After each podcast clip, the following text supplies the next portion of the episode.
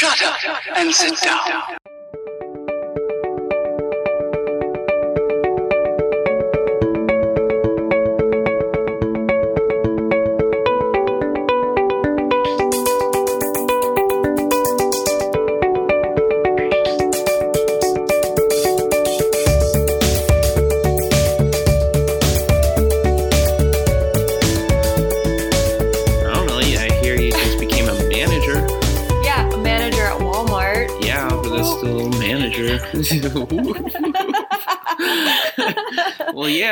You know that's still pretty big. So there's that. yeah, and there's money. There is money, and you can get your own place. So bam. Boom. So uh, what what what the fuck is this thing called again? It's called 72 Hours. And and what does that mean? Where did that name come from? Okay, so if you go to a doctor and they want to put you in the hospital, they can hold you for up to 72 hours for assessment. So, and, but that's only for certain types of people, right? Yeah, um, it's a mental thing. Well, right. That, that's I guess yeah, sure. That's kind of what I meant. I'm- yeah, well, It, it, but what I'm saying is more involved, right? So there's got to be like some sort of special doctor, or maybe just it's a Uh, general. Like walk walk us through like how you go into a, I guess regular ER, I suppose, and then um, during that stay at the ER, someone's got to say something to someone about like, oh, maybe we should put put her into a psych ward or some shit like that, right? Like, how does walk us through that? so basically the magic words are I want to kill myself or hurt That's it. myself That's or that you want to kill or harm somebody else. okay. if you say I want to die, it's not the same thing. You Mhm. have to make it clear that you have intent to hurt yourself or someone else, Okay. and they can decide to admit you to the hospital. so that's different too, though. It's not just yourself. It, they could put you in an, a 72 hour um, hold if you mention that you want to kill someone else. Yeah, if well. that you're like mentally unstable and that's kind of what you went to the ER for, Sure. Yeah. and you say you want to hurt someone else, they can do that. Um, I've been in the hospital before with a girl who was homicidal, okay. and that's why she was there because she, She wanted to to, murder the whole town. Well, I feel you're part of the whole town, right? So did she try to come at you? Luckily, she wasn't living in my town. Bam. All right. Well, well, how does she know that though? Like you're in the same hospital. Well, um, I lived two hours away from that hospital, Okay. and then she lived an hour the other direction. Now, does this So- mean that when you talk to a doctor and you say all these things and they decide that you should be on a hold, um, does that mean that there's like one dedicated, um, I don't want to call them wards, but you get my point, a psych ward in for the whole area?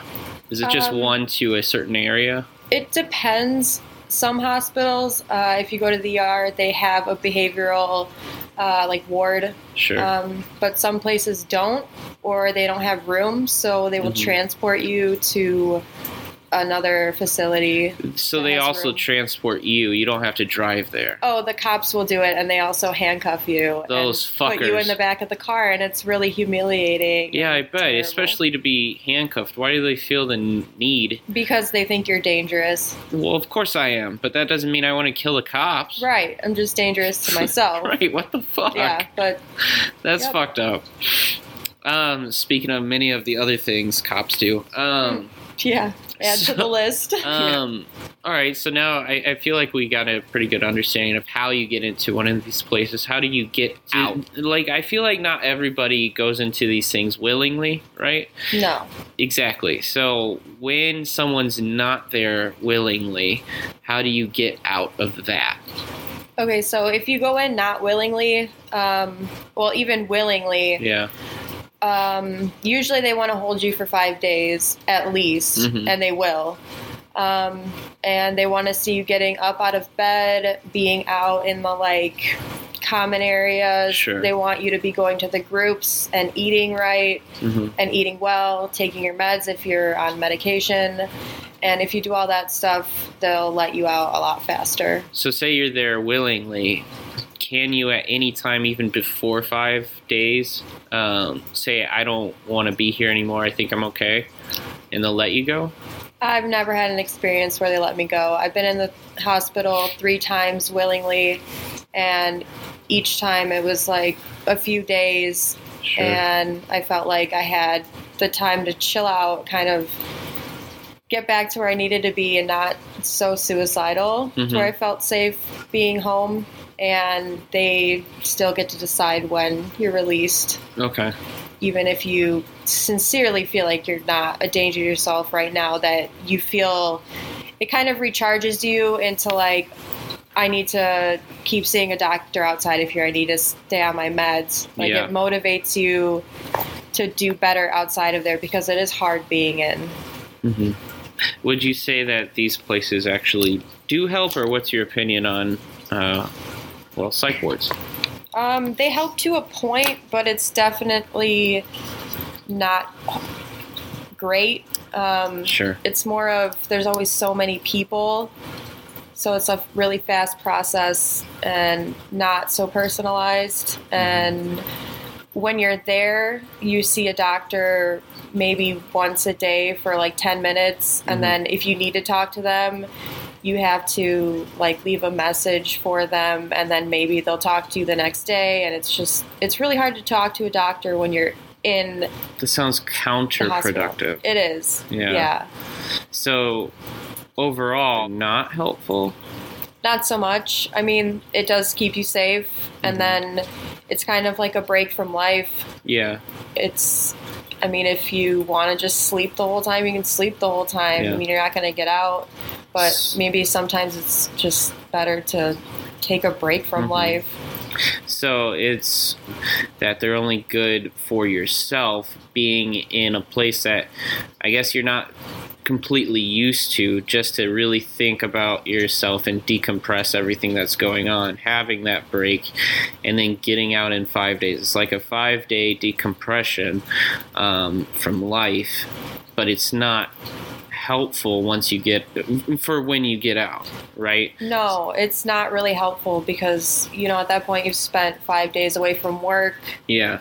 And even though people aren't supposed to fire you or, you know, look down on you for that stuff, they really do. right So it's kind of hard like that because people don't treat it the same. it's kind of like that stigma around the idea of like oh i'm not going to take off work when i'm sick because if i take off work when i'm sick then they'll give my hours away or something like that right Exactly. what is like how do you know all this stuff is there more to your story what's going on there Yeah, there's, I've had lots of personal experience in and out of hospitals. pretty Uh, proud of that yeah. as inpatient and outpatient therapy. hmm tried lots of different medications um, until I finally found the right ones. hmm So that's been great. like did that take some time to find the right ones Yeah, it took a lot of time, um, like two years on and off different meds, just maybe fucking me up more than it was actually helping. And sure I kept going off and getting really suicidal, ending up in the hospital. They have a test that's like a genetic test to figure out what meds will work the best for you. hmm And I feel like everybody should just take that right at the start because that would have saved me a lot of time and a lot of side effects. and is this is this test uh, something you can just go to a doctor for and ask them about? yeah, I think you can definitely ask, but I'm not sure if it's covered under most insurance. I think I just got lucky, but it's seriously worth it.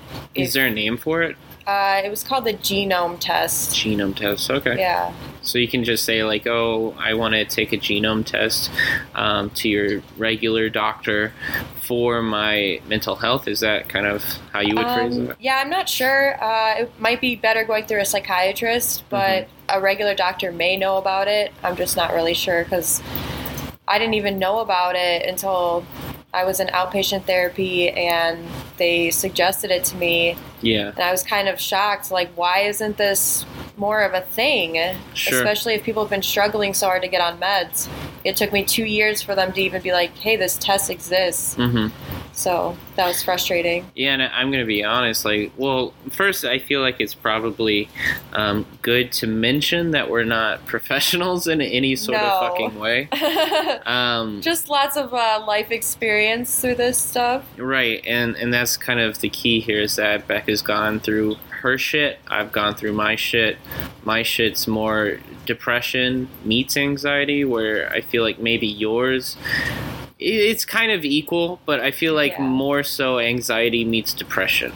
Yeah, I do have a lot of anxiety, depression. Um, I've not been properly diagnosed with anything but those two, but Mhm. I've had a lot of speculation of being bipolar or borderline ADHD, Right. but I'm such a crazy case apparently that nobody can figure me out. I'm just crazy. I'm so crazy. Yeah, no, I'm I'm kind of the same. Mine is more depression that has like a little form of anxiety. So like, you know, I, I'm pretty spazzed out, I guess, every now and then, especially like at work when it is a pretty, you know, high anxiety atmosphere, Yes, especially right stress. now. Yeah. Stress really gets me too. Right. So when it's like real big stress levels at work, especially like right now with trade show season happening, I'm I'm a designer, right? So I guess that's pretty important to mention right now since I just said all that. And his name's Ryan. Yeah, and my name's Ryan. But yeah, that's the point. Is like in stressful situations, I can't get anxiety, but my problem is mostly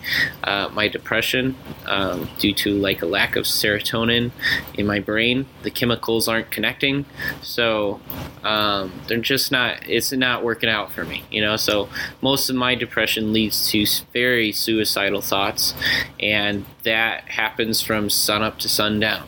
The only thing that really helps is like my SSRI pills and my um, Xanax, uh, which the SSRIs is like a high dose, whereas the Xanax is like a normal, regular, everyday dose, like I said. Yeah. So like the SSRIs really just like knock me out, but the Xanax is just like now you're asleep.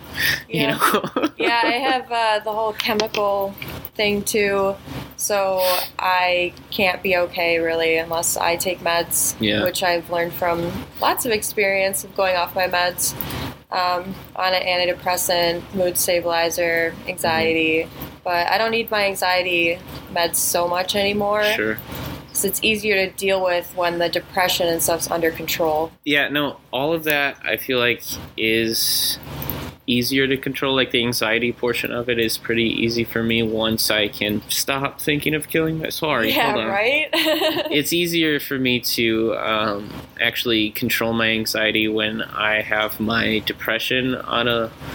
Like it, it's weird to say that though. Like it's not ever on a low, you know, but it's manageable at the time. Mine, when I'm off meds, it's like I'm depressed, but then I sink into like under the dirt depressed. Yeah. But then I'll come back up to depressed and it goes down to lower. and- Yeah. but I don't ever get up into nice. right it's it's as see that's the fucked up thing. Speaking of sigmas like you'll, you'll see the cliche shit like on social media where it's just like oh life is like a roller coaster or my depression is like a roller coaster. I'm always uh, i'm not always down but i'm not always up type shit you know? Yeah. but it's like the up part if we were to actually like quantify all this shit like the up is never above normal you know what i mean? It's always at normal. There's never a happy you know? Like you never reach happy.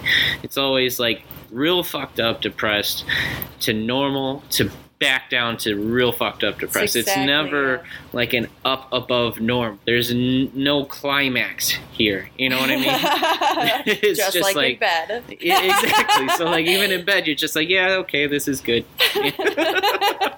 I like this. Sex I without the climax. yeah, no climax. Just yeah, this is good for now. This is you all right. know, it's okay. it's better than you know not having sex. I guess. Right, right, And like life could be worse. Just I guess going more into your story though, like what would is there ever a time that you would say um, that really kind of set you off, or have you always felt this way? I can remember feeling different when I was a kid, and I did have depression starting out really young, eight or nine. My mom took me to a doctor a couple times for it, and I remember being in this old creepy therapist's office and he's having me draw chair. pictures. Yeah. and a- on a leather couch, like at this glass coffee table. This is very obviously a therapist from the 80s. Basically. We're very old, but not that old, Becca. Yeah. Jesus Christ. yep. Um, but she stopped taking me after a while, and I just kind of continued to get worse Mhm. uh, through my teens. I was kind of bad. Um, when it really got bad was when I was 19. That's when I had my first panic attack. I didn't know what the hell was going on. I went to the hospital, had my first stay, hmm which was terrible. Especially at like a young age, too. I feel like that might fuck you up even more. Yeah, it was really scary because that was the time I got handcuffed and put into the back of a cop car. Fun. You're in danger. Yeah, and had to ride two hours to a hospital in the back of a cop car handcuffed. And I mean, if I that doesn't like- scare you straight, I don't know what right was- after that, I was like, "Oh my gosh, I need to get help. I can't do this again." I'm never breaking the law. So anyway, um, Yeah, so um, spent a lot of time at different therapists, uh, psychiatrists, doing Mhm. outpatient therapy, staying in the hospital, um, having really big ups and downs uh, from going on meds to saying I don't need this shit and going off because I wasn't ready Yeah. to accept being on meds yet. yeah, Um, and when I finally accepted that, I stayed on good meds, and I've been doing pretty good ever since. yeah, and I feel like that's like a really big portion in someone who deals with depression and anxiety, like mental health in general, on a daily basis. Like if it's a chemical imbalance, I feel like that moment in life where you realize and accept who you are, you know, and accept, you know, I don't want to say consequences, but consequences of if I don't take my pills, then I am this, you know, crazy, insane, depressed, suicidal person, right? But once you like accept your fate in a way, Yeah, and you start taking your pills and you start being a healthy person and create those healthy habits, I feel like again you're not happy, but you're like normal and you say like, "Oh, actually it I can see it. It's like night and day between like okay, Ryan and real fucked up yeah, I want to kill myself and I know how to kill myself in every room, depression and su- suicidal." yeah, Right. yeah, So, and that's like part of my issues as well. It's like as as I mentioned, most of my stuff is depressed, and most of my thoughts revolve around killing myself every single day. So, and even after my pills, like I just take them at night, right? So that way I can fall asleep and I don't have my night terrors that would normally keep me awake. You know, and and even when I fall asleep, like I wake back up like every single hour. You know, like I'd fall asleep, wake up in an hour, fall asleep, wake up in another Yep, hour. I do that. Too. you know, so it allows me to sleep, but when I wake up, I'm still suicidal.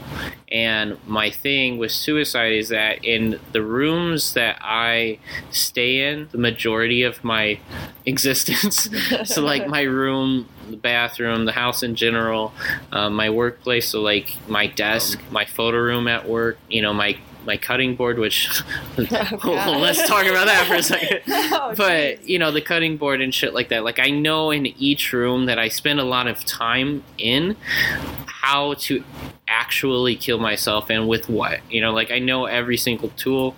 I know how to kill myself, and it doesn't help. I'm not OCD, but like I have OCD tendencies yeah, and you know having a clean space makes it really easy to know exactly what things can actually kill you where they are because you put them there and and just how to do it in general like efficiently you know so that's something like I deal with, and that doesn't ever go away. But it's manageable by creating like healthy habits, and maybe that's something we can talk about in a different um, yeah, episode. definitely. yeah, one of the biggest things is people always getting so pissed when someone kills themselves yeah, But, you know, it's like people look down on everybody who kills themselves, but it kind of is the biggest signifier of how sick someone actually is if they're willing to go against that instinct of survival hmm to want to kill themselves that bad because humans are not supposed to do that. We're there's always this living things have an itch of survival that's always Yeah. going to be there. And if you're actively wanting to kill yourself every day, I feel like you're really letting go of that last human instinct. Yeah, and I think that's an interesting way of thinking about it. Um, I don't know if I necessarily agree with it, um, just because, like, yeah, you are giving up that last instinct as a human of, you know, survival, all the things you just said, but um, it's more or less your brain that is not working correctly because it's not releasing the endorphins, uh, the dopamine, all of Well, yeah, that. but it's right? making you think, you know, that way. right making it's making you think the opposite of what it should be Yeah. thinking right so it's more or less when you get to that point it's not so much that you're giving up on humanity you're giving up on and again you're not giving up that's not like when i eventually Yeah, like conscientiously. Right kind of like, well no i'm very conscientious of what I am mean, doing like right when you're giving up on stuff like that, it's not like this conscious decision. It's just kind of something that's happening as a side effect of the illness. Um, no. Again, I'd say I'm very conscious of what I'm doing and what I want to do, right? And again, yes, it is in a way a side effect of what you're going through, like you're mentioning. But what I'm trying to say here is that wanting to kill yourself isn't giving up.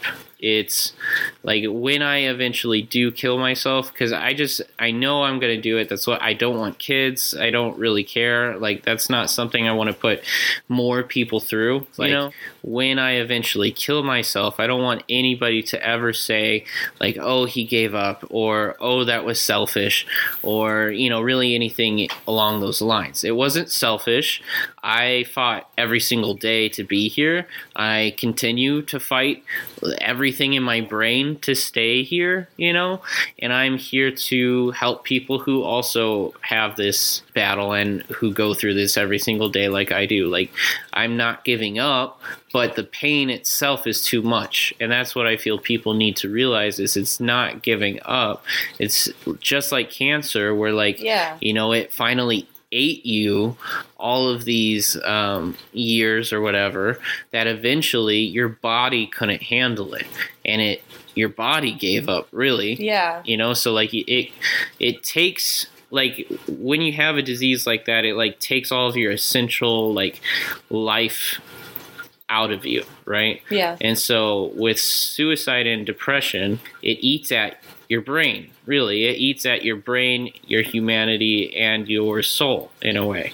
So when it's doing all of that, you're fighting to say, like, no, I know what's really true. I know that this is correct, and what my brain's telling me is incorrect. And so you're fighting off. That's basically your medicine, right? Like for cancer, you'd have chemo, and it's Yeah. correcting what your body's trying to tell you. My brain is telling me one thing, I'm physically or mentally telling it another. That's the medicine, right? And saying, like, no, I want to fight this, and no, I don't accept what you're telling me. That is the treatment. And at some point, some of us, our bodies don't accept that treatment anymore, and we end up saying, I can't do it like this is it for me. You know we make a conscious decision kind of like how it's sorry to bring like politics into this but um, kind of like how john mccain recently did like when he died of his cancer he made the conscious decision that i can't continue to do this anymore. I know what my body's going through and this seems like the end for me. Exactly. and so he stopped taking his treatment and you know like three days later he was dead yeah. and it's kind of the exact same way with depression, suicide, what have you, mental illness.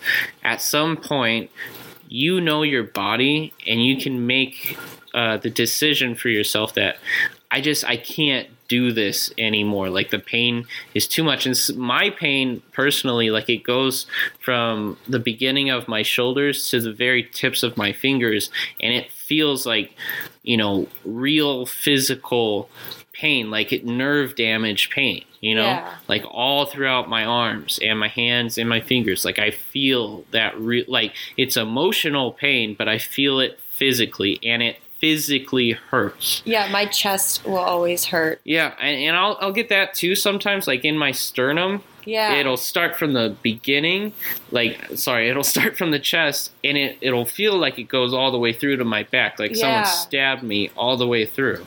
Like i get both of those things. So until someone who has also gone through things like this like feelings like this not just like oh my girlfriend broke up with me sad me which does add on to people who have a chemical imbalance that doesn't help but that's not what it is. You know people who have a very real chemical imbalance have real physical mental pain outside of all of these heartbreaks all of these stresses in life you know? So it's like those don't help but this is the real problem and the real problem is bigger than those little small world everyday problems Right. you know? So when people tell me like oh you're selfish for thinking this way or what will your family think? Like bitch like you don't know my family first of all. My family understands. Like second of all one of them specifically my brother does not. And he does he is that person and has told me many times like oh just think happy thoughts. Go fuck yourself. Exactly, because that just makes you feel shittier because you're like, I'm. You can try and think about being happy all fucking day long. It doesn't mean you're gonna feel it. Right. And that's the point is that, um, you know, there is a lot of stigma that goes into conversations with neuronormal people where it's Mhm. just like, I'm trying to get through to your brain how it feels in my brain. And I understand that no one will ever actually understand those feelings until, hopefully not, but until the day that they personally also feel that. And even when people feel that, you don't have a broken brain. You know, Yeah. like you can feel remorse and you can feel Grief, grief, right? grief, yeah. So you can have all of those feelings, but that still is nowhere close to to feeling de- and being depressed chemically in your brain every single day of your life. Yeah. Completely different. And your brain kind of just makes up things for you to be upset about. right, and your you brain know? lies to you. Like crazy scenarios where you're like, this is definitely going to happen and my life's going to mm-hmm. be ruined. And it's just like this crippling fear all the time. yeah, and, and just, like, overthinking is a real problem. Oh, yeah. Yeah. That's why I'm up all the time. I can't sleep at night because my brain won't shut the fuck up. Right, but like having crippling depression, having crippling anxiety, or crippling, you know, fill in the blank mental Yeah. illness, that's one thing. But the more important thing is that there are people literally right next to you at work who have functioning, functional mental illness. So, like functional depression, functional anxiety. That's me at work right now. Functional. right, like but there's can- times I've been at work where I'm not functional and, right. you know. Right, and and that goes with our own. Like everyone has their ups and downs, and within the mental illness community, like we have our major ups and downs. But when it comes to like functioning anxiety or mental illness in general, right? You can be at work, and the person right next to you is going through these things and never know it. Not ever. I don't I've think had anybody at work knows. Any well, they probably do. hey, come on, that's rude. I show my feelings, but not that much. Definitely not at work with all the robots. Yeah. Customer service, I can't show my emotions. well, you can. um, but that, but that's the point. It's like, you know, with people, whenever people die, especially like really famous ones, whether it's John McCain, whether it's Mac Miller, whether it's Phil in the motherfucking blank, um, you always see just like, especially with suicide, it's just like, oh, reach out to your blank friends, like reach out to your fucking your strong friends. You know, it's just like. Even your strong friends are weak. Like, They're what, are- what are you talking the about? The most fucked up ones, to be honest, Yeah, because 'cause they can help you with your problems better than they can deal with their own shit. Exactly, and that's what functioning, you know, mental illness is. Is the people that you call your strong friends are probably just like you, Yep, except they hide it better. That's it. definitely. That is fucking it. So don't like at me when people say, you know, oh, think happy thoughts. Don't fucking at me when you say like, oh, why didn't you reach out to so and so when they died before they died? You could have no fuck off. Like, especially with suicide, Oh yeah. you're gonna do what you want to do because you've made the decision and again you know your body the best i'm not here advocating for committing suicide that's horrible i don't want anybody to ever do that but as someone who deals with that You thought can understand it. yeah, Yeah, I can I know what you understand it, and at the same time, like my cousin's killed herself. I've tried to kill myself eight different times. Like I get it. I and oh my god, don't even get me started on telling a neur- neural normal person how I've tried to kill myself eight different times because they're just like, oh, get this literally happened like fucking a month ago. I was in like a discussion with somebody about mental illness. Someone had like recently killed themselves, you know, Yeah. and I was just like having a conversation slash argument online about it and trying to correct some ignorance about the subject, trying to actually help them understand why this could have happened, why I think the same way sometimes. Not that it's right, but this is what we think, right? And when I revealed that I had tried to kill myself eight different times over the years, he goes, Oh, well, I guess you're just not good at it. I'm like, Go fuck yourself. Like, that is not funny. That's not okay to say. It's like, this shit's not a joke, It's you know? really not because if you're to that point, you know, you really need support yeah. and some fucking sympathy. I mean, I know it's just a stranger on the fucking internet, but if he's gonna say that to you, who else he's gonna say it to that's close to him? Exactly. Fuck And, and that's the thing. Like, my brother, directly related to me, has said some real fucked up things and has made my depression worse in a lot of ways as well. Like, Yep. it's just something that happens and it happens across the board whether they're related to you or not you know and it's just like well fuck me you know like it, it fucks with your head too because you think especially if it's your own family you you you start to th- believe your own thoughts where it's just like you're not worth it you know like yeah, that's my, you what goes through my head a lot. You're not worth it. Your ambitions don't matter. You, no one cares about you, type of shit. can't so when do your anything own right. right, so when your own family kind of says the same things in a way, you know, it's kind of like justifying those thoughts, and it makes you start to think about acting on them. You know, so it's just like words have meaning, and when it comes to depression and anxiety, maybe just don't joke about it. Like it's not Yeah. funny. I mean, Ever. we're allowed to joke about it because we have it. Right, and, and that's the, that's the thing is that no, it, it's totally valid though. It's like you know people, and it's weird because a lot of people who are depressed and have mental illnesses say that as an excuse to post the most fucked up shit sometimes. Oh no, I'll just say in conversation as a coping thing. It's like, oh, I'm Yeah. talking about how depressed I am. Let me make a joke because it'll make us all feel better for well, right, second. but that's what I'm saying. Some jokes aren't funny. oh no, some know? jokes are not okay. Yeah, and there are people who, you know, are in this community who make those jokes or post those fucked up memes about depression and shit all the time and I'm just like, what are you doing? Like this isn't this is why we have stigmas in our community because people like you who are part of the community further these stigmas. You don't help. You're not an ally to yourself. And that's really sad. It really makes me sad, but at the same time, I'm just like, you know, it, it's one of those problems that they're still going to always be part of the community just because they have Yeah. that same mental illness or a mental illness, but it doesn't mean that you have to accept what they say.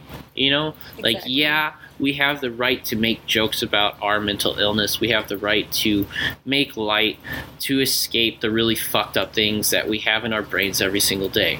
But at the same time, you're not doing anybody favors within the entirety of the community when you make fucked up jokes.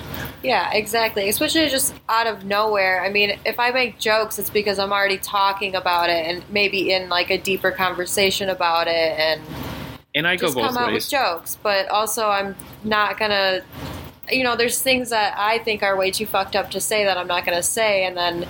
If I do say something that offends someone, I'm definitely never going to say it again. Like, Yeah, I and that's like- another thing too. yeah, like a lot of I people- learn from shit. Yeah, a lot of people won't open up and learn or listen or try to understand, so we Mhm. just keep having all these problems and stigmas against us, and Yeah. it's not fun. It, it's not, and it doesn't need to be there ever. But the fact that it is, it's kind of just like an no, another thing that you have to add on to your own depression. It's just like what, like it's not like I'm waking up every day to be like, okay, what can I get offended at today? You know, Right. but it's also at the same level you know like i wake up and i log into social media and i'm just like that's not okay you know like you could have just not said that you know and Right. moved on with your life and try to you know just especially with people who don't have a mental illness to say just really fucked up things and when i comment on those really fucked up posts and i say what i say and they just go well that's your opinion i'm just like first of all bitch like i have this so it's not my opinion i live through it That's the closed-minded, easy Right. way out. Well, that's just the your closet opinion. one's worse though in my opinion Oh, where it's like there's the people face value like straight up with you just say fucked up things. Just there it is you know? But then there's the people even within my own family who know i have depression know i'm very like vocal about it Yeah. who still say just like real fucked up things. And I sit there like mouth open just like in complete awe like what are you what? Like I didn't expect that from you you know yeah, I get someone some fucked who up shit from my family too. Right. Or even friends. It's the same thing. Like someone who you think is your friend, someone you think you can trust, and you sit there like next to them, or you maybe you don't. It's just social social media type of thing, where like you're t- even. I've had this happen where like I'm in another one of those discussions, quote yeah. unquote. I Um, love your discussions on Facebook. All the tea. discussions on Facebook, and like you're, you're having a back and forth, and it's not nothing's wrong yet. And like, say one of your friends is having this discussion with you, right? So Mhm. there's like three of you in this discussion, but then your friend says something off as well, and you're just like, "What are you doing? Like, I don't understand." Yep. And so then you like have to private message them like dude what wait no what the fuck? And Tell me you're not one of them. well yeah. Like I, I don't say it that way but yeah. Well, basically. right. So it's just like you private message and they still like they the audacity to like back up your fucked up values your fucked up morals to like legitimately try to justify that is gross to me. It's just also it's just so hard because you know they're never gonna care enough to open up and try to understand it. So Yeah. if they're that dead set, what's gonna get them out of it? right Maybe them getting mental illness is the only thing that's gonna get them out of it. But Yeah. I don't wish that on people. Yeah, exactly. that's that's the kind of the trade off. It's kind of just like if you could just fucking take my shit for one day, Just have this for Just- fucking five minutes even. Right. You'll just God for a day, just take it. Exactly. I feel like people would have like a better understanding and acceptance for people if that were to happen, but that's not the case. It never will be the case. Even though as much as I would want them to have it, it just never will. Yeah, I feel like going through my stuff, it made me more open and understanding to everything. hmm You know, not At the same time, illness. to bring in like some pop culture, I think it's really great what's happening in games right now. Uh, what's happening within like music right now as well, where like people are actually starting to talk about these things. Yes, People are actually trying to bring real awareness rather than like posting the fucking suicide hotline every Yeah. September. Like, I don't fucking need that shit either. I know the fucking number. I don't need your help finding it. or I it. can Google it. Right. like, like, we two all have Google. Thanks for We have reminding me. Google at our fingertips all day, every day. Right. If I want to fucking talk to somebody, I don't need someone to tell me where to go so I can talk to somebody about it. You know? so eh, the more, the most you can, something you could actually do that would actually be helpful rather than posting a suicide hotline number when nobody wants to talk to anybody in that situation, you could just reach out your damn self and say, like, even when you don't suspect the person of feeling terrible that day, you could think they're the happiest person that day. Just fucking reach out. Be a real human being. Be a friend, even maybe. And just say, Yeah. hey, what are you doing? How's it going? You know, and just Right. reach out normally. Don't just, especially when you suspect the person of wanting to kill themselves, don't make it fucking awkward and text Right. them like, hey, I know you're sad right now. Like, I know! Just be like, Thanks. hey, you know, you want me to come over? We can just sit around watching movies, or we Right. can go out if you want. Let's just, whatever. I don't care. Right. My favorite together. is like, hey, do you want to come over for a movie night? Like, Yeah. we're gonna be putting on this. Like, you want to come over and we could have some chips, whatever. let's eat some chips, man. I fucking love chips, but that's not the point. All right, people know my people know me too well. to get Ryan over, just get a bag of chips, and he'll be there. make it like Doritos, but not like Oh, Cool I'm Ranch. sorry. We're getting picky now. I know, I am. Like, Doritos. I used to be a sous ones? chef. Like, fuck off. All right. Oh, but what Doritos. Yeah, I'm a I sous chef, and I'm picky about my Doritos. I do. You should be making your own Doritos, sous I chef. Should, but I don't. I don't even have the equipment here to make. Ch- oh, okay, yeah, I do. Never mind. What do you need to make chips? Tortillas, olive oil. That's not equipment. Those are ingredients, by the way. Oh I my god. Well, I was thinking a fucking deep fryer. That's not the point of this. Moving on.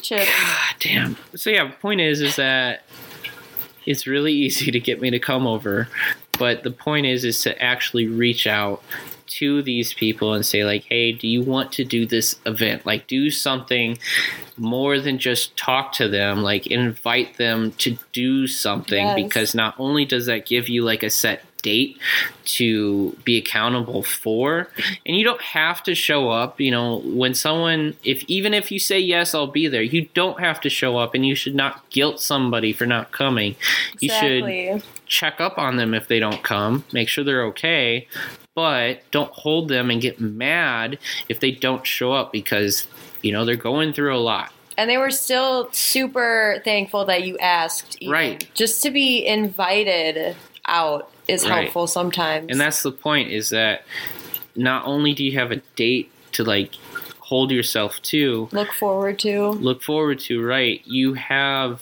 the understanding that that person who invited you wants you to be part of their life so that means that you that you matter to somebody right it's not Yeah. that's the thing that most people struggle with um, who are depressed or have anxiety because that often leads to each other right Yep.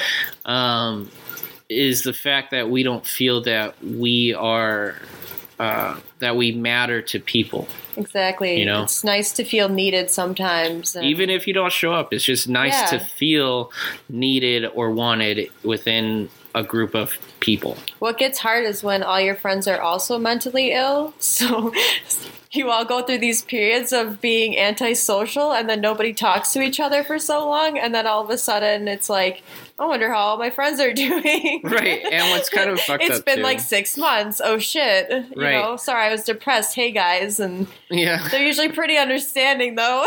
Oh my god, I get it. I'm doing it right now. Right. But you know how like girls' periods, like if they're like in the same room for a long period of time, like over days, months, Yeah. right?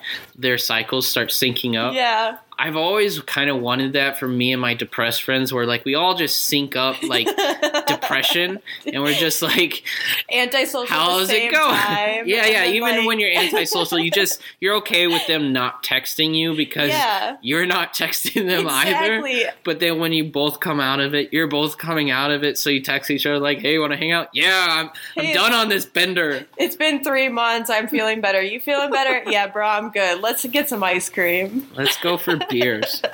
Get some beers." Yeah, no, that shit would be awesome. Yeah, that would be really. I just want to sync up cycles. Okay. oh shit. No, it's a it's a real fucking thing, and it's really sad that people still have so many stigmatizations behind it, and our government. That's not a word. Stigmatization. is Yeah, I was like, word. wait a minute. Oh wow.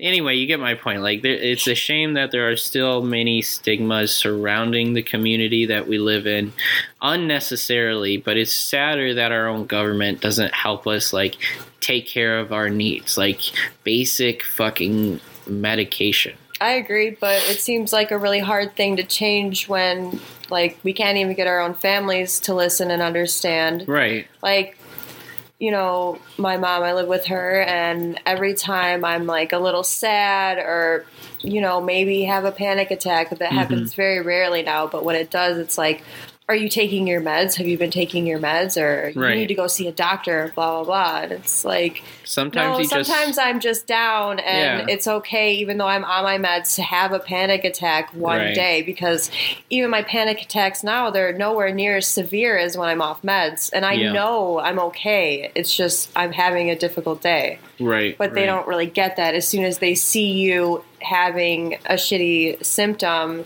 Then it's like, oh my God, they're going back. She's going to be suicidal and try to kill herself again, and blah Mhm. blah blah. And it's no, I'm just having a bad day, and my bad days are just rougher than your Mhm. days. you know? Right. Yeah, and that's a big thing too is where you know, I feel like a lot of times where I my job is stressful as fuck, especially right now during trade show season. Yeah. Um, I feel like on Monday when my boss, who normally like he operates out of Twinsburg, Ohio, so he's coming here um, to basically rip us all a new one. Even though Oh, like boy. I've completely stayed on task, I've gotten all of my projects that I'm allowed to work on. Which again, this is going to sound really crazy when people say allowed. Like, yeah, you don't know my life at work.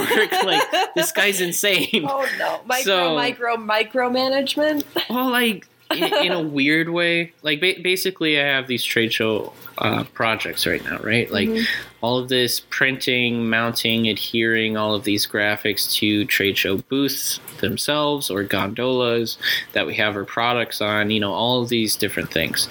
I've gotten probably let's say 75% of it done the other 25% is adhering the big like booth graphics like Yeah. the booth itself it's like a big tower um, like square block it's probably Yeah. i think it's like um, eight feet tall something Damn. like that.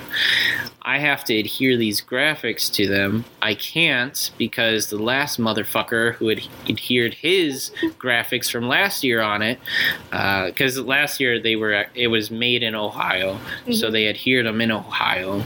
And now i they shipped them to me and i have to adhere them.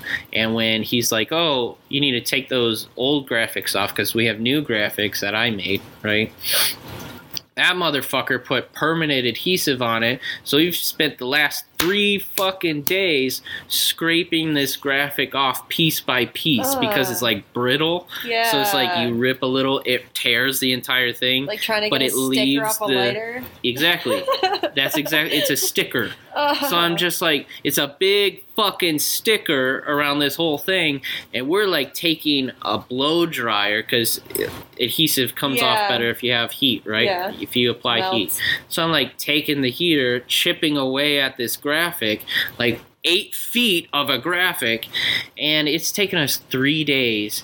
Like there's still some goo on it, but like he, the idea is like he's coming in and basically just rip us all a new one, and I'm just like, good fucking luck because we have even their fault. everything made. Nice. It looks fucking great. The last thing that has to be done is this booth, and the only problem is that there's still some goo on it. We'll take care of it Monday. Tuesday we can adhere it, and it ships off Friday. Like, leave me the fuck so alone. you're good. He's just Exactly. being a dick. He's the biggest of dicks. So you know that, and that's the thing is that even at work, I deal with like real fucked up, shitty situations because of my boss or, you know, salespeople are dumbasses Yeah. and you know i come home and you know i have people who walk up to me and they're just like hey you're gonna do this basically like hey do you want to eat with us i'm like no I, I just i'd actually rather not eat with you and it's mostly because you chew really loudly i don't want to hear that shit it grosses me out like yeah i have weird things about me too yeah. but on a personal note, I just want to fucking go downstairs, and, like the it wouldn't be, I guess, so much of an issue if people would just leave me alone for the first like ten minutes, even of me first getting home. Like I explode Yeah. and lash out the most when it's just like I walk in the door and just bam, like here it is. Yeah, you know, you like leave me the fuck alone for a little bit. relax. No, Yeah. I get that too because I mean I work in customer service, which is sometimes a challenge because I'll have days where I just have wicked social anxiety, Wicked. um, I used to have social anxiety really bad. I know. I went to high school with yeah. you. I So, fucking know. it's a lot better now, but it is hard working in customer service sometimes. So Yeah. I'll just come home completely drained, Mhm. like emotionally, mentally, everything. And then I have a five year old daughter, so it's like I get home and I don't really have time to chill out. yeah. So yeah. that's really tough too, being a parent with mental illness. Yeah, and that's just something I do not and will not ever want to experience in my entire life. Yeah, it's it's really hard when you're struggling to take care of yourself and any, any energy you have left at the Mhm. end of the day or when you have that kid goes straight into them. Right. And then you know, sometimes I get way more anxious and depressed during those times because I just, I'm just so tired. Yeah. It's like I don't have the energy to be putting forth, but somehow I still have to dig it up. Especially when you're doing it alone. Like being a single Oh, mom yeah. is already hard. Yep, Having depression on top of it and anxiety, working again, a full time so job. anxiety. It just you're gonna break down several times a day. Oh yeah, so I have my relapses, Yeah. kind of, I guess, but you know, it's not so bad anymore. It'll Mhm. just be maybe a week of really bad depression, a couple panic attacks through the week, but then Yeah. it kind of lessens, and then I'll feel better for a couple weeks. Yeah. So it's it's a lot better than it used to be. You Mhm. know, I'm not suicidal every single day. just you know. four out of the five and six and seven. it's maybe like two All or of them. like This two or is- three out of a week, maybe Yeah. less, but it's not. Mine are more frequent than that. Well, lucky that you. sucks. I'm sorry. I mean, it used to be so. When I'm not on meds, it's every minute of every day. I'm like, Yeah. how can I kill oh, myself? Oh, for sure. When I'm not on meds, like that's what I was. I think Yeah. I posted about it, like when I first started taking my meds. Like, well, I think it was like three months into taking my new meds. I posted something like, "I." It's scary seeing the night and day of when I'm off my meds to when I'm on them. Like what you just mentioned, it's like me wanting to kill myself and knowing actually how to do it. Like I mentioned previously. Every single moment of my life throughout the entire day when I'm off of my meds. So when I'm on them, it's like, yeah, I know how to kill myself, but do I really want to do it? Yeah, maybe tomorrow. yeah, You know, like I still eh. think of I can do it. I know how to do it. Yeah, but I don't need to I do it. get that too. I feel like once you've been so suicidal for so long, it's just kind of a coping mechanism after a while. It's Yeah. like, well, you know, shit's bad. I can always kill myself, kind Yeah. of thing. Like, It's kind of this understanding it's of like, yeah, you a small comfort. yeah, it's like a really weird soft comfort. Like yeah, I don't need this drug right now, but like I could totally take it later. Right. You know, where it's kind of like the opposite Yeah. of of alcoholics, where they're just like, I don't need to stop. I can drink. I'm fine. right. You know, you know, or for drug addicts, same idea. Like I can quit anytime I want to. exactly. It's the same thing for suicidal people, where it's just like I could kill myself, but You know, I don't need to. right. Like I could do it later. I mean, breakfast sounds really good in the morning. Right, so but I dinner, might just stick like, around. Mom can make anything, and we don't know if she's gonna make it right. Could be meatloaf again, man. oh fuck! I'm out. That's I would kill myself just if anybody brought me meatloaf. I'm like, nope. Seriously. This is the worst it's ever gonna get. If I was starving to death and somebody brought me meatloaf, I'd be like, I'm done. but bye, Fucking done. goodbye, cruel Slice world. my own throat. meatloaf. Ugh, Like, who even came up with meatloaf for real? a Like, sick person. I feel like it, like A as normie. As I actually am, I don't feel like it was anybody but the English. Like the English. Oh, it had I to. swear- ketchup. Where's ketchup? Come that's from? what I'm saying. Is it Tomatoes. ketchup? Yeah, no, you I know what. serious? No, I know what it comes from. I meant where was it made? Like Oh. invented? You shit. I don't fucking know. I just, like we it could look it like up. a for sure American thing. Like you would think so, but the name Heinz, you know, that's definitely German. All right, so factoid, real quick. Ketchup. Fun fact. Yeah, ketchup comes from the Hokkien. Oh, I can't say this. Wow, Hokkien. Hokkien. I don't know. H O K K I E N. Chinese word. Not gonna say it. um, and basically, the name of the sauce is derived from fermented fish. Yum. But it's Not. It was apparently believed that traders brought fish sauce from Vietnam to southeast China. So that's where So- catsup comes from. Who decided that it should go on a loaf of ground up Meat. meat? Yeah, yeah, I don't know. Again, this is where I think the English come into play here with all their really fucked up food items. A loaf of meat. So It's I'm just telling you, Okay. I'm fucking telling you. Ugh, only breads are, should be in loaves. Right. Ugh. Right. And especially, again, even with just bread, don't put ketchup on bread. No, It's weird. unless it's a, under a hamburger bun. Sure. Well, yeah, obviously. Never a hot dog. Chicago. Yeah. but my point here is like, even still, like, all of that is fucking gross. Don't do that. Don't be that guy or girl to put ketchup on fucking meat. Like, don't be weird. Yeah. Don't So- be weird. Don't tell me to be happy. And don't tell me to not be happy because I'm already there.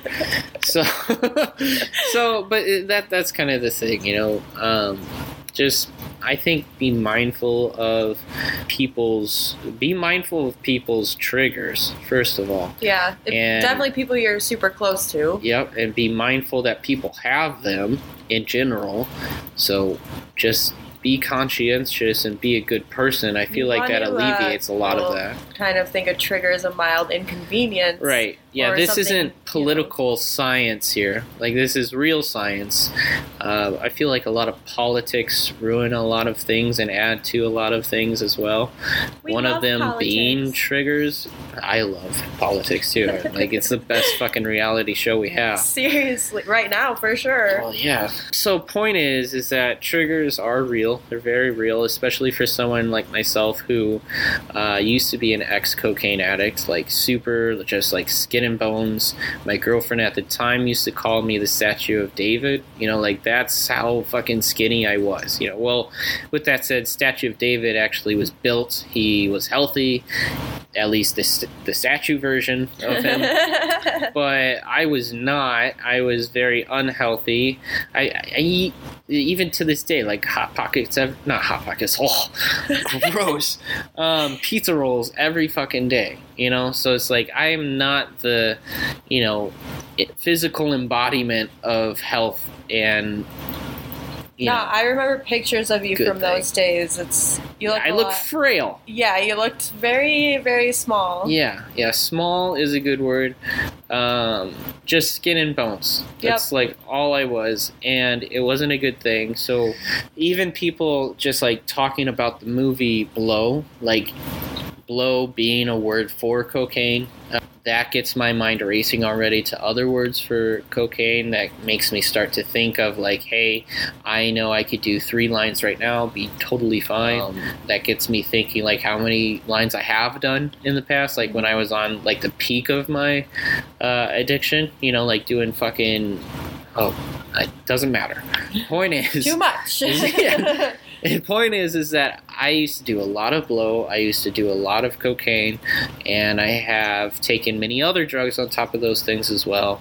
Um, again, that was all when I was like self-medicating as well. I wasn't actually getting my prescription drugs from a doctor who was qualified to tell me what would actually help me yeah. and this is a whole separate episode in itself but like this is the type type of stuff that I start thinking about and then that same pain that I described earlier that goes from my shoulder to my fingertips that comes up again and I start like feeling that pain it becomes like this desire in me to want to have cocaine here right now like Yeah. immediately so I could just do a whole line just get it out of my system and be fine but knowing myself if there if I did one line there's more there so like I'm gonna do all of them. Yeah. So, so you know, I don't. I've blocked a lot of people. I've deleted a lot of friends who I thought were my friends, just for the simple fact that they currently did cocaine, would invite me out to do well, they would invite you out just to like go party and shit.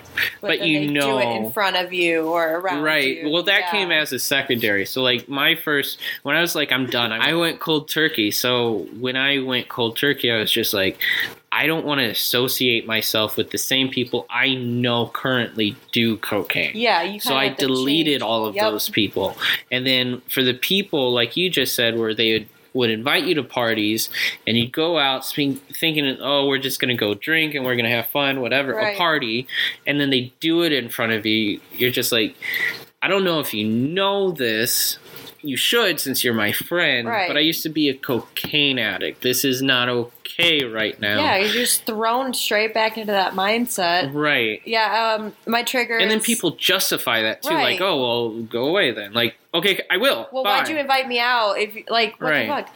But I was in an abusive relationship for a while, um, so my triggers throw me into like panic attacks Yeah. and things like that. So you know, like yelling or Mhm. people slamming things loudly and things like that can really trigger me into just instantly freaking out because Yeah. it just puts me back into that mindset where I was getting screamed at and thrown around and shit. So Mm-hmm. that's you know triggers I guess manifest in different ways. and and I've you know I could relate to that as well, like a lot because um, as a kid I I was abused physically by my dad, who's a pastor. Um, Pastor Dad. Pastor Dad, that's what we're gonna call him. So Pastor Dad, um, he would do a lot of the same things as well, you know. And I remember like staying in a closet, being completely silent, like after having acted up in the middle of service, you know. Yeah. And him like he would oftentimes like stop in the middle of his sermon to like say like Ryan, you need to settle down. Oh god. Oh yeah, it's fucking embarrassing. Especially as a pastor's kid, Horrible. like real fucked up. So in the car, he would just like go off on you, like really fucking Oh, I bet. angry and like yell at you, blah blah blah. So you know, like as soon as you got in, and he would even tell you straight to your face sometimes, like as soon as you get in there, go to my room, blah blah blah, and you just fucking knew. So there were times where I would actually just like go in the closet and be as quiet as I could, playing like a game of hide and seek. But in this game, like just don't find me in real life. Like for real, just don't do that. I don't like when doors are slamming as well Yeah. because you know my mom and my dad argued all the time as well so they would slam doors often it reminds me of that Th- those are the things like back in church and whatnot the big thing lesson that they would teach you is like oh don't listen to this type of music because i've listened to that type of music and whenever i hear it um, like at the grocery store or something like that it'll take me to that place again Yeah. and it's true, and that's how triggers work. Outside of music, a, a door slamming, even tripping and you fall, like sometimes that, like hitting the ground will remind you of an abusive or just situation. like a dose of fear from anything Yeah. sometimes. Yeah. So, you know, people get triggered, and it's not a joke either. It's a very real situation. And a lot of these things, you know, you have no control over, but No. they happen. So, I, just be a good human, be a friend. And Yeah. even with people who aren't your actual friends, still be friendly. Yeah, exactly. Just be a good human. yeah. That's it. For those Christians who say they are Christians, start fucking acting like it. yes, please. Jesus. All right, so that's gonna be it for us today. But you know, feel free to check yourself in. Find us on Instagram, Twitter, Facebook. Facebook, I feel would be really easy. Just looking up seventy-two hours is gonna get you there. Um, but if not, can you hit us with those handles, Becca? All right, so at Twitter, we're going to be at 72HRS, 72 hours. Uh-huh. Uh, Facebook is 72 hours. Our email is 7TWOHRS at Gmail. And our Instagram is at 72 the number HRS. All right, cool. So that's where you can really reach us and follow us. Uh, we don't really have too much right now, but we're going to be posting some stuff on. There. With that said, if you do have questions, if you want to even just write us a story, say, you know, whatever you want to say, even if you have like a question that you would like us to go over in one of our future episodes, we'll absolutely talk about it. Feel free to reach out to us. Um, in our email that way if it's like a long worded thing you want to say. Yeah. If it's real simple, just go ahead, you know, hit us up on one of our socials and we'll we'll get back to you. Tag us. Or don't. All right, well this has been 72 hours. Check in next time.